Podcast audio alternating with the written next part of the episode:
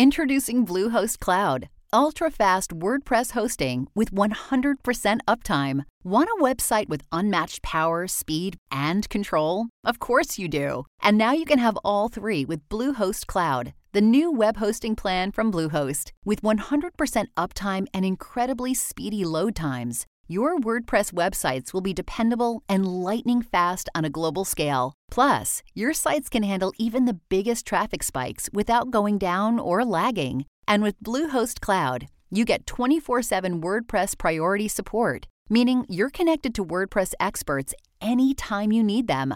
Not to mention, you automatically get daily backups and world class security. So, what are you waiting for? Get Bluehost Cloud today by visiting Bluehost.com. That's Bluehost.com. A science story, huh? These NYU scientists, they And I, I it felt, felt this one right. time. I was so and I just thought, happy. well, I had figured it out It was that golden moment. because science was on my side.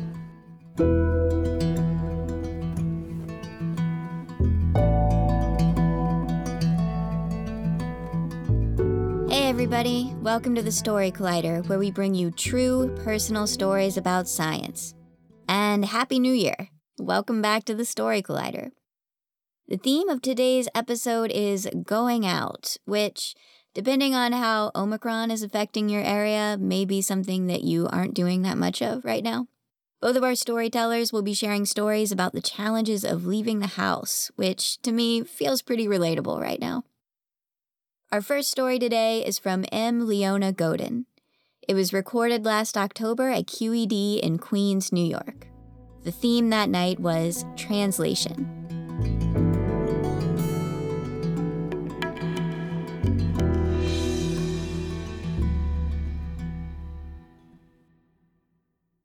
It is the summer of 2019, and uh, my partner Alabaster and I are living in Denver, Colorado, and I'm standing at my apartment door debating whether or not to go out.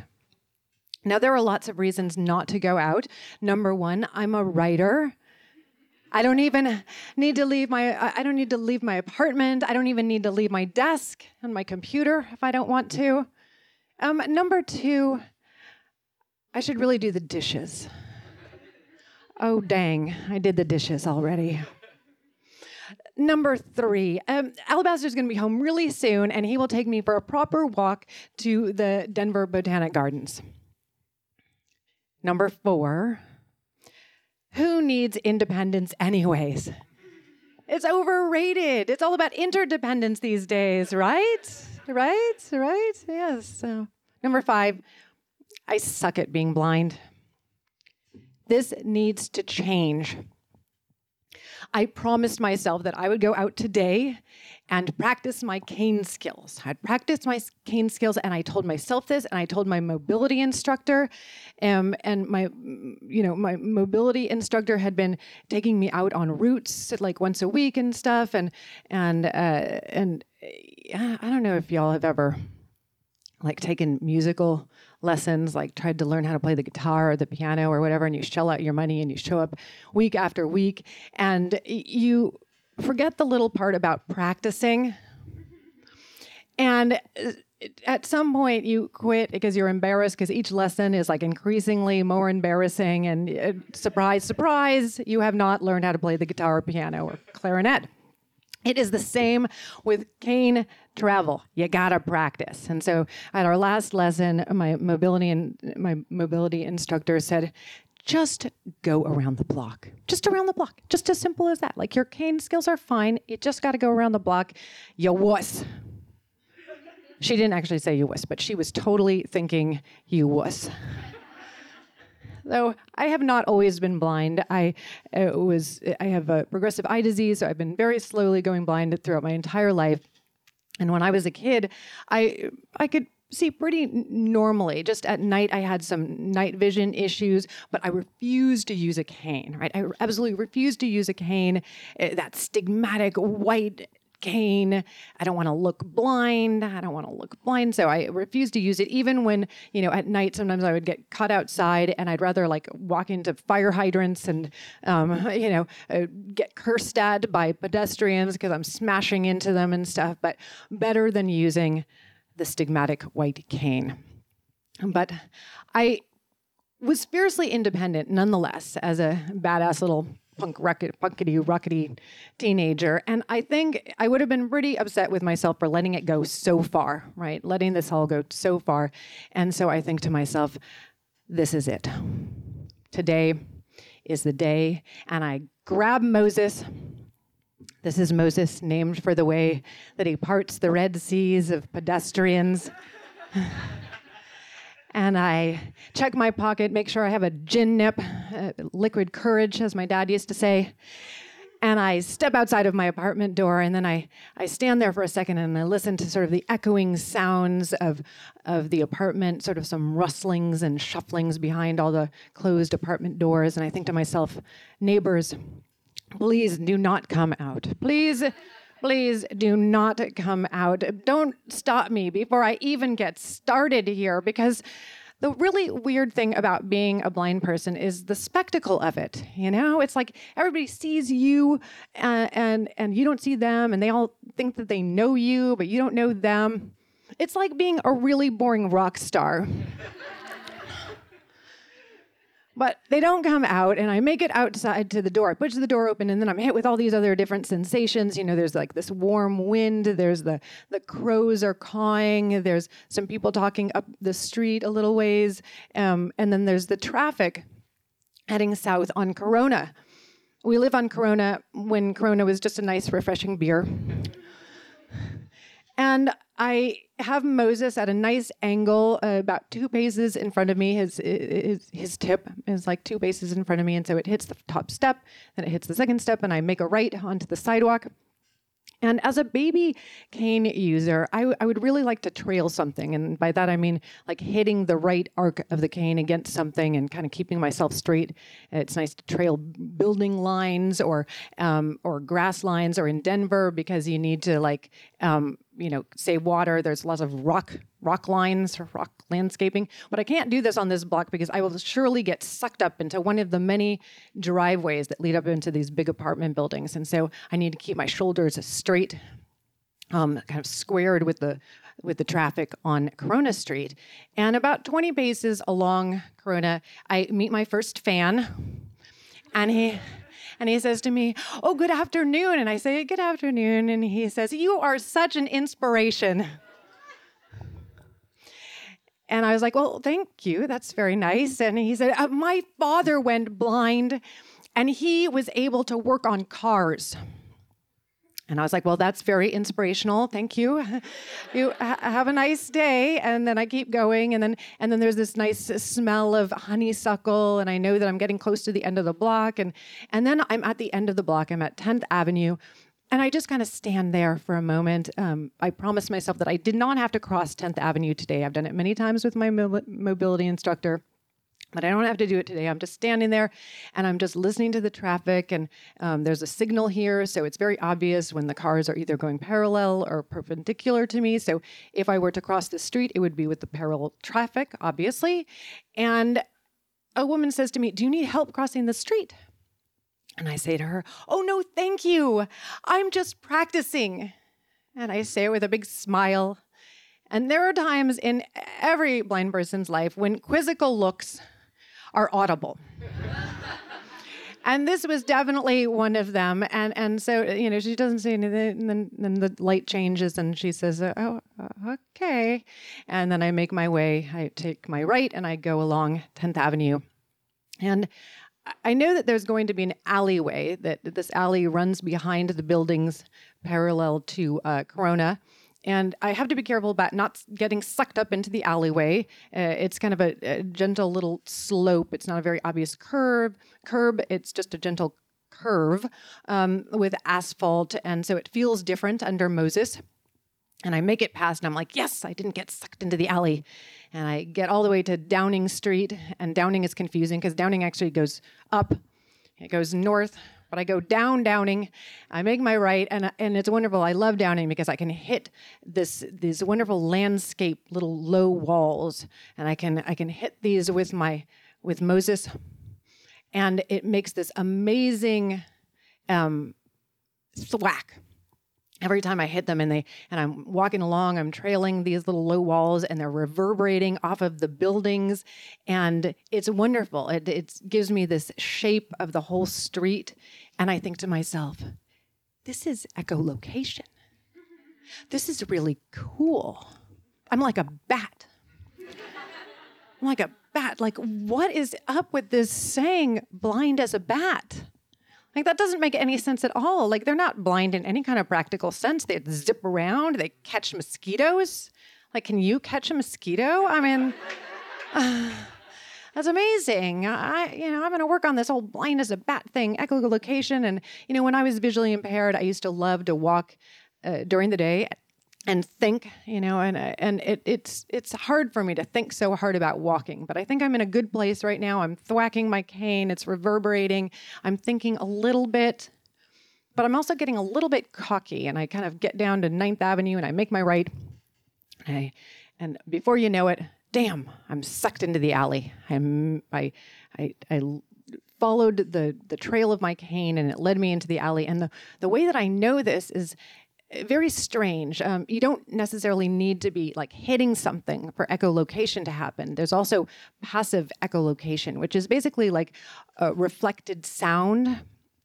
And for many years before they discovered echolocation in like the 40s or something, 1940s, um, blind people called this facial vision because it kind of feels like it's hitting you in the face. It's a very subtle kind of a thing. And I, I don't know, my hypothesis is that we have like a lot of brain space dedicated to the face, but I'm a writer, not a scientist, so I don't know. But it's a really interesting feeling. So it's very obvious to me that I'm headed towards this alley that has the same kind of sonic darkness, I suppose, equivalent to like visual darkness. It kind of sucks the sounds in of the, the traffic on the other streets. It kind of has this closed in feeling, this this dark um, this dark sounding feeling. Um, so it's very close to my house. I'm just a little ways away from my house. In fact, I could take this alley, but the cars travel on the in the alley and and there's no sidewalk and also it's like the back door to our place and we never take the back doors. I don't want to go this way. I want to get back to the sidewalk. I cannot find the fucking sidewalk. And I'm like, damn, I am really embarrassed right now. This I do not like this blind thing right now, not at all. And I'm reminded of this time when I was a kid. I was visually impaired. I was a teenager, and I was drinking on this rooftop um, with a bunch of my friends. And this roof was very complicated to get up to. It's like a series of roofs and ladders to get up there. And so usually I went up, obviously, with, or always, I'd always gone up with my friends, gone down with my friends. And this night, my boyfriend dumped me. Yeah. And I said, I don't need him. I don't need anybody. So I was like, I'm going to go down the roofs by myself. And so I walked to the edge of the roof and I, I'm kind of sitting there and I'm smoking a cigarette to kind of screw up my courage. And I, I'm crying a couple of little teenagery tears and and then I'm just about to scoot my butt off the edge to the next little roof level when two friends, two guy friends, come up and they sit really close to me and they're like, ah, you know, hey, how's it going? And I'm like, hey, and they make me feel better. They start making me laugh and stuff, and and um, smoke another cigarette, and then finally they're like, so where are you going? I was like, I'm going home, and uh, they said, this is not the way. this is not the way. And what was really weird about being visually impaired is that if I knew something, I could sometimes see it better. And so suddenly the roof that I thought was just like a couple feet down under my feet was actually not there and that it would have been like a 60 or 70 foot drop straight down and then i could see that quite clearly and i was like oh my i might have like fallen off into nothingness and like killed myself or broken a lot of bones and man, people would have thought I did it for a boy. like I was boy crazy, no doubt, but I was not that boy crazy. And so my friend said, "Oh, well, we'll help you down." And so they helped me down all the roofs, and I got back down to the sidewalk, and I'm like, "I'm good for he- from here." And I, I was really embarrassed. I was so freaking embarrassed and, and kind of ashamed and stuff. But I think that's what made me think of this, right? Because I was feeling so embarrassed and so ashamed at being caught like between this alley and the sidewalk. And it was the most obvious thing in the world, but I couldn't figure it out. And I was like, but you know what? I'm not in danger. I am not about to fall off of a roof right now. I'm actually totally fine. And there's just a little pile of rocks that I need to kind of figure out to get back to the sidewalk. And uh, that, that's all I need to do. And I've got Moses. Me and Moses are going to figure this shit out. And so we poke around and we poke around and we finally get back to the sidewalk and I mobility myself back to Corona Street and make the right. And then there's the familiar cement wall that I thwack thwack on. And then there I am at my front steps and I step up to the door and I stand at the door and I think, that wasn't so bad. I think, I'm going to be the best blind as a bat person I can possibly be. And let me eh, make thing, one thing straight. I am not there yet. I am so far from there yet. but it is wonderfully comforting to know that all I need to do to get there is to practice. Thanks a lot, guys.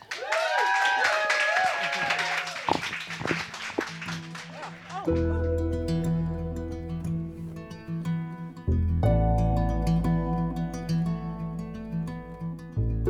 was M. Leona Godin. Leona is a writer, performer, educator, and the author of There Plant Eyes, a personal and cultural history of blindness, published by Pantheon in 2021. Her writing has appeared in the New York Times, Electric Literature, Playboy, O Magazine, Catapult, and other print and online publications. She has produced two plays The Star of Happiness, about Helen Keller's time performing in vaudeville, and The Spectator and the Blind Man, about the invention of Braille.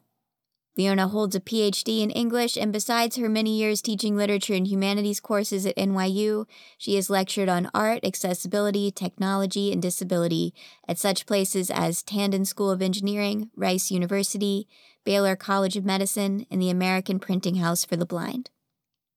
Her online magazine exploring the arts and sciences of smell and taste, Aromatica Poetica, publishes writing and art from around the world.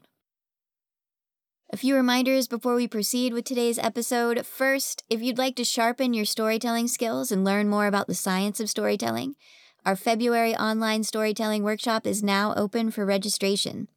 Find out more at storycollider.org/workshops. Next, we have a few online shows coming up in the winter months with stories from New York, Chicago, Massachusetts, and more. We'll also be holding our online slams on a quarterly basis this year.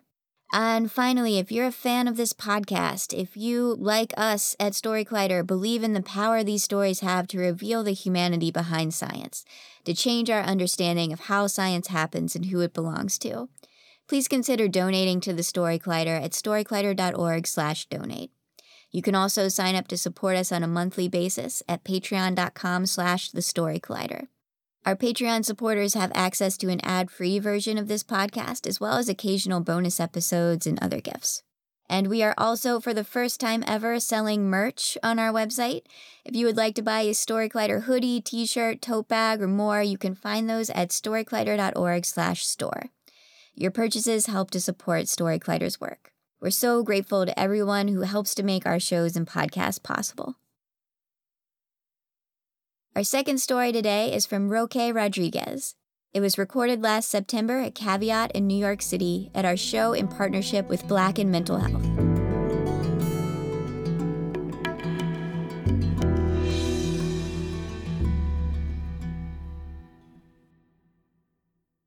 Thank you so much, Manny, Jade, and Paula. Thank you, Story Collider. Thank you, everybody who is listening. Ah, especially thank you, everybody in the room, for giving your energy and support. I, I am, I feel it, and I appreciate it, and I need it. So thank you. Um, so boom, I'm 17 years old. It's the summer before my senior year of high school. I got my first car ever, and I am finally feeling like a free person. So I did what, you know, any um, entrepreneurial, industrial pothead kid from Paterson, New Jersey would do with this freedom, you know. And I went uptown, like me and my boy, me and my best friend Christian, uh, to, uh, drove uptown to 145th in Amsterdam, and we purchased uh, about hundred dollars worth of weed, which, as it turns out, was worth $200 in New Jersey because that's how the market worked. Like the bags were like this big in New York and this big in Jersey. So we, we saved up our little $100. We went there as soon as I got my, like three days after I got my car, literally. We went, we drove up to the city. Uh, we, we got the weed, came back to Christian's house. We break down the weed and I swear like this is my Nino Brown moment, right? Like this is my Scarface, Tony Montana moment. Like we're gonna be big. Like we're starting small, but you know, we had so many friends that smoked and we figured like this is so easy, no problem. We're just gonna sell this weed. It's gonna be awesome. So I take I take my half of the weed, which was 10 dime bags, 10 tiny little dime bags, and I put them into a brown paper bag, and I put that brown paper bag into the right hand big pocket of my cargo shorts. And just as I'm leaving Christian's house, it occurs to me, I'm like, hey, you know what? Let me just change because I'm about to go to work right now. Let me get let me change into my work uniform so that way I don't have to get changed at work. My work uniform was a Friendly's uh, polo shirt and black pants. At the time, I worked as a friendly server. Shout out to all my friendly servers. Shout out to all my restaurant server people, service industry fam. Shout out to anyway. I get really excited about that. But so um, so I, I changed into my uniform and I get into my car and I got into my car and honestly, like, I just wanted to pause for a second because I have to tell you, like, this is the most glorious moment of my life right now. Like me walking from Christian's house to my car, I heard like, you know, uh, like uh, um, that 70s song, you can tell we are walking, we're walking. I can hear that, like, you know what I'm saying? Like, I, I feel like swagged out. So I get into my car. Uh, it's, a, it's a beautiful day. It's sunny. It's the middle of the summer. It's July, so it's hot. So I turn the AC on all the way up, put the windows on, and I start driving. I start driving, and I'm busting, I'm listening to my favorite album at the time. It was Onyx, Shut 'Em Down 98, which is a couple years old. But yo, this album was so great. And it was so loud. Onyx is the loudest rap group in the history of music. And if you're not familiar, one of the songs that I kept playing on a loop over and over was uh, "Shut 'Em Down" featuring DMX, and it went "Shut 'Em Down, Shut 'Em Down, Shut 'Em Down." What with DMX, right? Rest in peace, DMX. But listen, just imagine that. That's what I'm hearing, right? Over and over again, very, very loud. And I'm driving on my way to work. And on my way to work, there's a strip of road that's like 20 minutes straight of just me driving straight. Like you don't have to make a left or right. You don't have to do anything. It's just driving straight. And I found myself on this day, on this road, driving, and there was all green lights. All green lights and nobody in front of me. And I'm just like, could this be any better? I'm on my way to work right now. I'm gonna make twice as much money at work as I normally do on a Saturday because I'm gonna sell all this weed to my friends who will have money because they're at work. You know what I'm saying? It's, it's, it's brilliant. Um, and like as I'm going down the road, busting to shut him down, I see uh, uh, to my left um, from the intersection there is a car, a, a, cop car coming with the flashing lights on, and I'm like, oh, he's going kind of fast. Let me pull over here. I'm, I'm, I'm, approaching the intersection, so let me pull over just in front of the light and let him get in front and let him pass in front of me. So the cop car is coming to the left, coming from the left, comes to the middle of the intersection and makes a sharp right, like into my car, and stops just right, right, almost kissing my bumper. And I'm just like, whoa, like that's really scary. Maybe he's trying to, you know, block me off because there's more cop cars coming or there's a I don't know, a presidential procession or something. I don't know, you know? But like, you know, maybe there's a danger that they're trying to like, you know, protect me from. And then just a few seconds later, I hear, freeze, put your hand, keep your hands on the car, on the, on the wheel. And I turn to my left, and there's just like a 30 year old white police officer pointing his gun directly at my face. This is my first time being pulled over. So I am completely frozen in this moment. He says freeze, and I complied with that. I'm just like stuck. And he's and he and he's actually saying more things, but it's all just like blah, blah, blah, right? Like I don't understand what he's saying. And then finally he like, you know, says like put the window down. I put the window down. He says, turn that shit off. I'm like, oh shit, like okay turn, turn that. Because mind you, the whole time that this is happening, still shut him down, shut him down. Shut him. That, that's still happening. The, the, throughout the, the gun is out, the car is there, all of that. That is still happening throughout all of this. You know. So I'm frozen. I'm like, oh shit. And then also I'm like, oh shit. Do they know about the weed? Like, I, and, and I can't it's not a rational fear that I had, but it is a fear that I had that somehow, like, they knew I had this weed. They'd followed me from New York, or somebody had called somebody, and I'm in trouble now because I had never done this before, you know? So Finally, I come to, and this guy's still pointing a gun in my face, and he tells me to get out the car. And eventually, I make my way out of the car into the back of the car where I put my hands in the trunk. And he pats me down very aggressively. He pats me down aggressively. Um, finally, like after he, sees I have nothing, he's like, "What were you doing?" And I'm just like, "I'm on my way to work." Like you know, like I'm just like I'm on my way to work. I work at Friendly's. I go to Don Bosco High. I play on the football team. Do you know Coach Toll? You can call Coach Toll. He'll tell you I'm a good kid because this is how I was looking at myself right now. It's like I'm a kid who has going to his summer job. You know, anyway, I felt like I was a kid and I was a good student and I was a, you know, Eagle Scout and why are you harassing me right now, officer, man? So he asked me, you know, what am I doing? I said, I'm going to work. He said, like, oh, well, you know, I- I've been following you for 10 blocks. I said, I didn't know, you know. Uh, another older officer, I want to say in his 60s, he had a white uh, mustache, white hair, like like shockingly white hair. Like you know, he had seen some things, and uh, he, he he walked over though, and then he he he asked me, he's like, "Son, what's going on here?" And I'm just like, I, I, I told the whole story again. The music was on, the AC was on. I didn't know he was behind me. I had all green lights. I had no reason to pull over. He he ta- he pulls the young officer to the side. They talk for a second. They come back. He said, "Okay, where's your license and registration?" And I say, in the most clear, this is the clearest I've ever spoken in my whole life.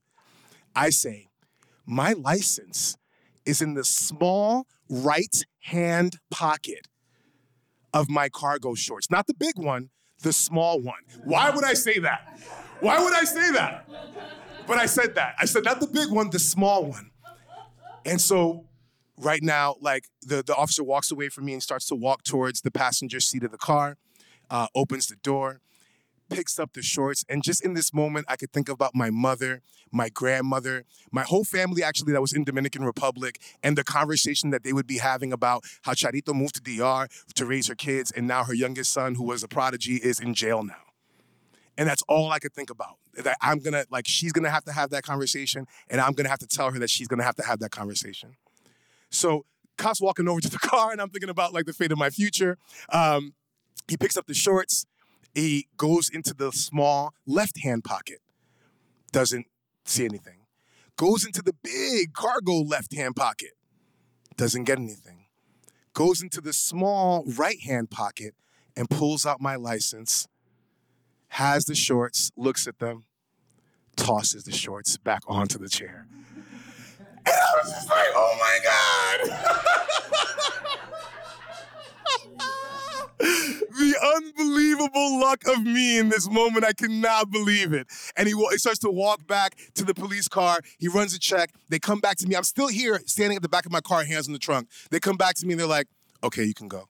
Um, we're gonna let you go. I was like, listen, you, you know, you, he said, you know, I pulled you over. I was like, no, like, why were you gonna pull me over? He's like, you had uh, the the new the the paper license plate in your back window, and you you know, after like you're not allowed to ride around with it. You have to like put it on license plate on after a certain amount of time. And I was like, yeah, but it's only I've had the car for three days, and I you know trying to get my plates. And he's like, yeah, yeah, yeah. So just you know, we're gonna let you go. So had he just run that plate that he saw in the back of my window, it would have come up that I just purchased this car. But he didn't even bother to do that. He was just trying to pull me over, which speaks to the fucking bullshit part of my French because there's no there's no kids in the room that black people have to deal with all the time, you know, and that contributes to to the to the deterioration of our mental health. But anyway, this guy walks away. I'm driving to work and I am bawling. I am crying. I'm just like I'm crying like a newborn baby. I can't believe it. I, I am a newborn baby. I'm born again. You know, I'm a born again human. Uh, I'm I, I'm gonna act right from now on. I didn't. I proceeded to act wrong. But like in that moment, I was like, I'm gonna act right. I swear. You know, Jesus, thank you. So I get to work. I call Christian. You know, I'm like, oh, this is crazy, whatever. I move on my life. I I felt so much shame from the fact of that I almost went to jail for intent to distribute and that I almost had to explain it to my whole family that my mother who had been, you know, sacrificing to send us to private school all three of us by herself, you know, I was to have to explain to her that, you know, like sorry, I'm going to jail now. Um, and I had so much shame around that that I never told her about it. I never told my mom about it, even though like I was a 17-year-old kid who had a gun pulled on him by the police. I never told her about that. You know, I didn't tell my older brother or sister. I didn't tell anybody that really could have helped me because I just had shame. And then I really, and then I went on to like get pulled over by the police a few more times, uh, you know, in the in, in the coming years. And after like the third or fourth time that I had like a very disturbing incident with the police, I just stopped driving. Uh, I stopped driving like 15 years ago, uh, and I didn't try to get my license back. And it's only over the last 10 years through working um, through meditation, through yoga, and in the last year, really through working through therapy, that I have come to a new relationship with the fear that I was feeling uh, towards the police because the fear that I was feeling, even when I was in the passenger seat or the backseat of a car and a cop would pull behind us, I would tighten up. And the fear that I felt was rational because the police murder black people for no reason. And that is a thing that I know. But how do I relate to that fear? What is my relationship with that fear? How much power was I willing to give it over my life? And I'm very glad to say that over the last year, I've been changing my relationship with that fear. And I'm no longer afraid to interact with the police. I'm no longer, you know, afraid to exist. I am aware that bad things could happen to me while I'm doing those things. But I am now, for the first time since I was 17 and just got my car, I am now finally starting to feel free. Thank you.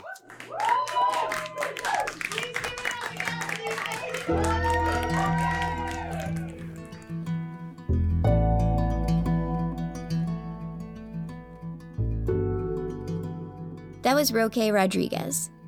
Roque, the son of Dominican American immigrants, is a 500 hour trained yoga teacher. He is a proud co founder of Suryaside Yoga in Queens, New York, and when he's not teaching the Suryaside community and mentoring his new teacher trainees, he's dedicated to spreading love and yoga to underserved and under resourced communities through programs and partnerships such as Liberation Prison Yoga, which provides yoga and meditation to incarcerated people, and his I Can Breathe yoga program, which offers teacher training and scholarships to BIPOCs who want to bring yoga to their community. He's an advocate for prison abolition and community organizing. The Story Collider is so grateful to Leona and Roque for sharing their stories with us. Story Collider is also very grateful for the support of Science Sandbox, a Simons Foundation initiative dedicated to engaging everyone with the process of science.